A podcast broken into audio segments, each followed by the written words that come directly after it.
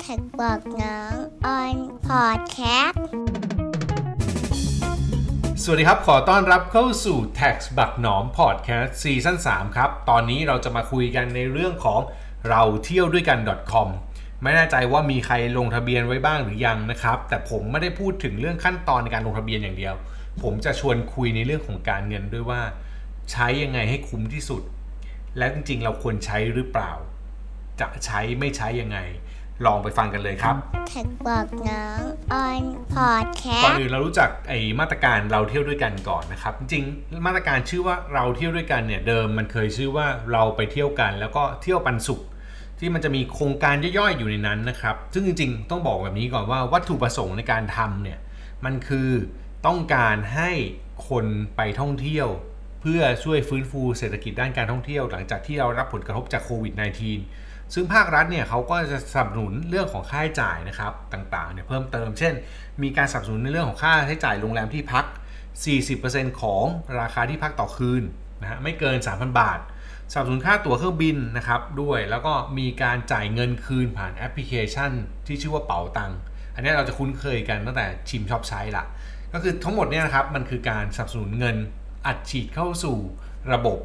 ก็คือใครใช้เงินได้เงินคืน ได้เอาไปใช้ได้ส่วนลดได้อะไรพวกนี้ซึ่งข้อดีของมันก็คือมันกระตุ้นไปสู่ภาคธุรกิจที่เป็นเรื่องท่องเที่ยวโดยตรงเลย แต่ว่า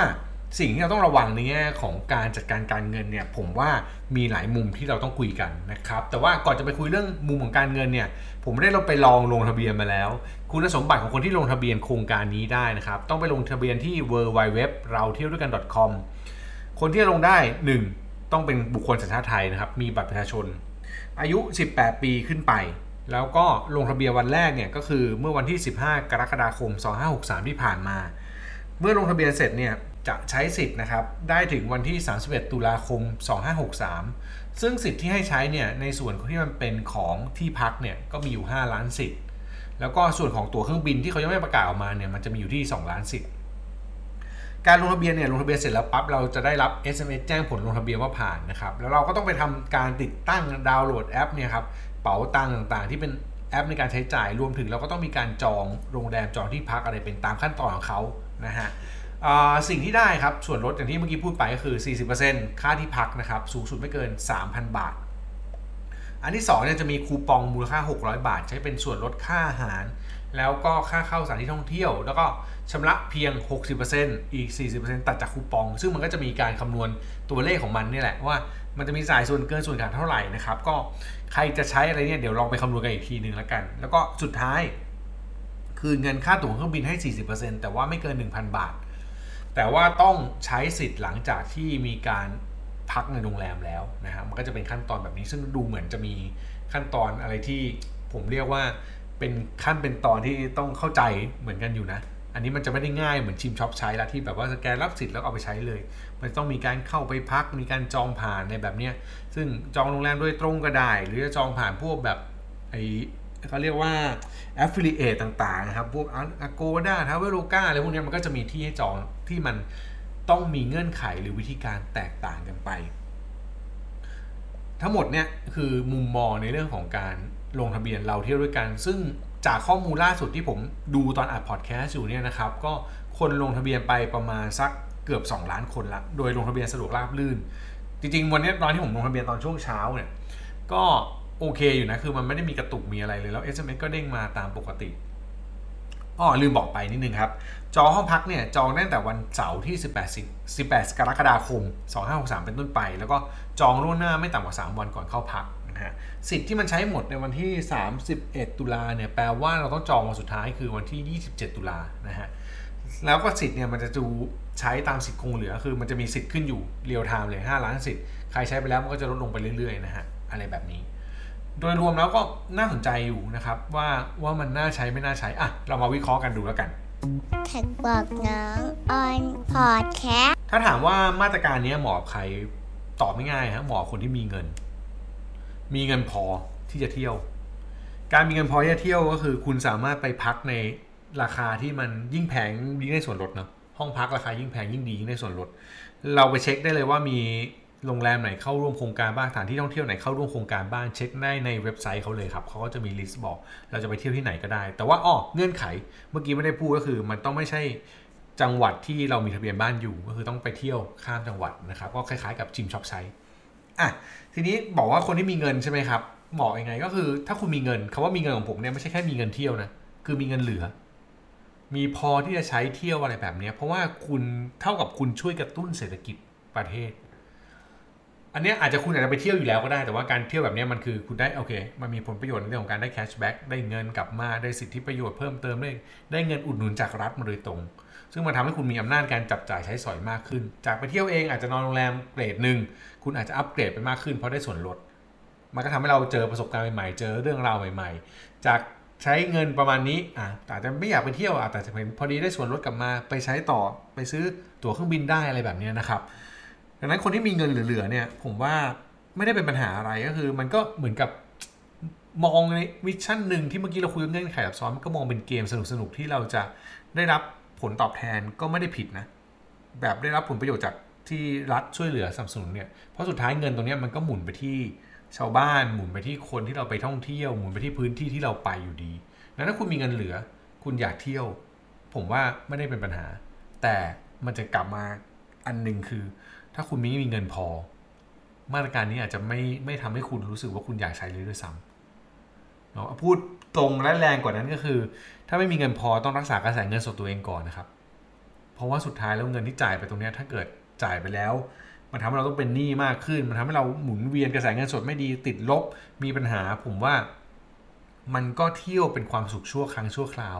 แต่กลายเป็นหนี้ระยะยาวเนี่ย มันเหนื่อยกว่าเดิม นั้นเช็คให้ดีฮะลงทะเบียนได้ครับเพราะยังไม่ใช้สิทธิ์เนาะแล้วสิทธิ์มันมีให้ตั้ง5ล้าน แต่จะ พอลงเสร็จแล้วจะใช้ไม่ใช้มันอยู่ที่เงินในกระเป๋าเราแล้วครับ อย่าลืมคิดเรื่องนี้ให้ดีด้วย ข้อ 2 เรามามองในอีกมุมหนึ่งซึ่งผมไม่รู้ว่าจริงเท็จหรือเปล่านะเพราะว่าวันนี้มันยังไม่เห็นข้อมูลอะไรเลย แต่ว่ามันมีกระแสหนึ่งที่เขาพูดถึงกันในออนไลน์เหมือนกันก็คือว่า พอมีโครงการแบบนี้ทำให้โรงแรมที่พักหลายที่เนี่ยราคาเพิ่มขึ้น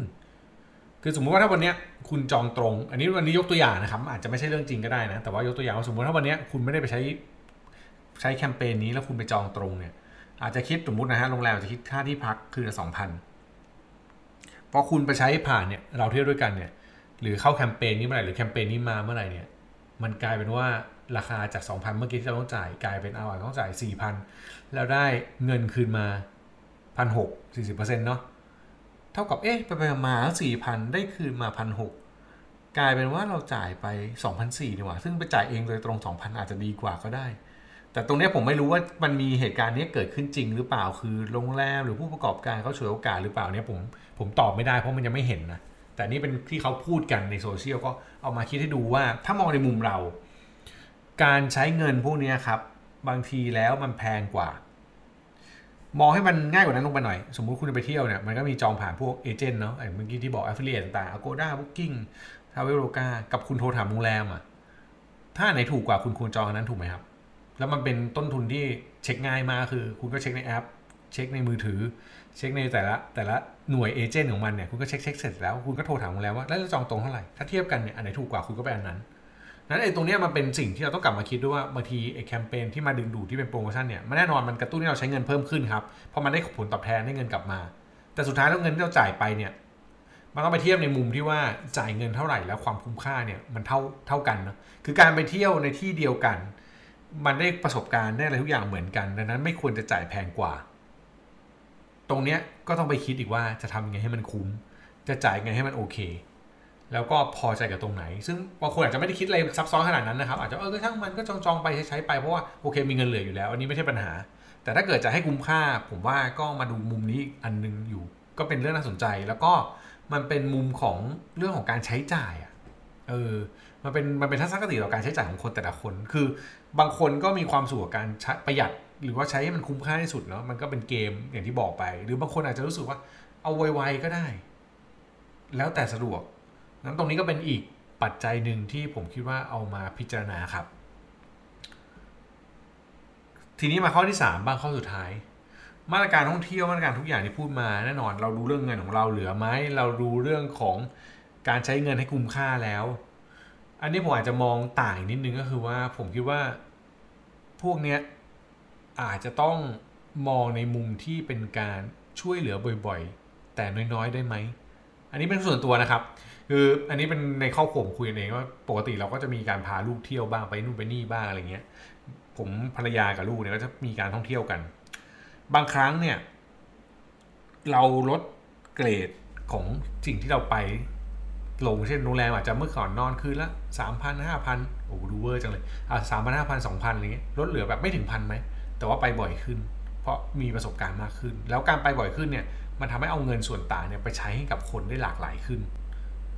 ซึ่งอาจจะเป็นเรื่องดีก็ได้นะ อันนี้อันนี้อยู่ในพื้นฐานเดียวกันกับการมีเงินก่อนเนาะหรือจริงอาจจะมีเงินน้อยแล้วเที่ยวจำกัดลงก็ได้ แต่ว่าให้มันเติมความสุขชีวิต ผมว่าเรื่องฝั่งนี้น่าคิดเหมือนกันนะครับ ก็ฝากข้อ 3 นี้ไว้ด้วยแล้วกันแท็กบอกน้องออนพอดแคสต์โอเคครับ โดยสรุปทั้งหมดครับ เราเที่ยวด้วยกัน .com แล้วก็การท่องเที่ยวแล้วก็เรื่องเงินเนี่ย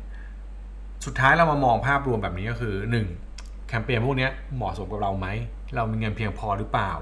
แล้วก็ความสุขของเราในการใช้จ่ายมันคืออะไร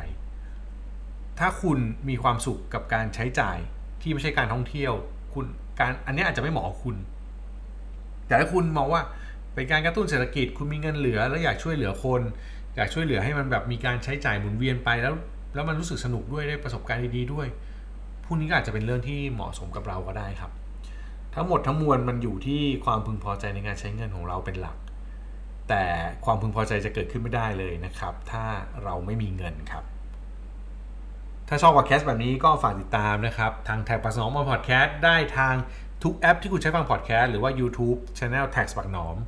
แล้วพบกันใหม่ตอนต่อไปวันนี้ สวัสดีครับแท็กบอกน้อม on podcast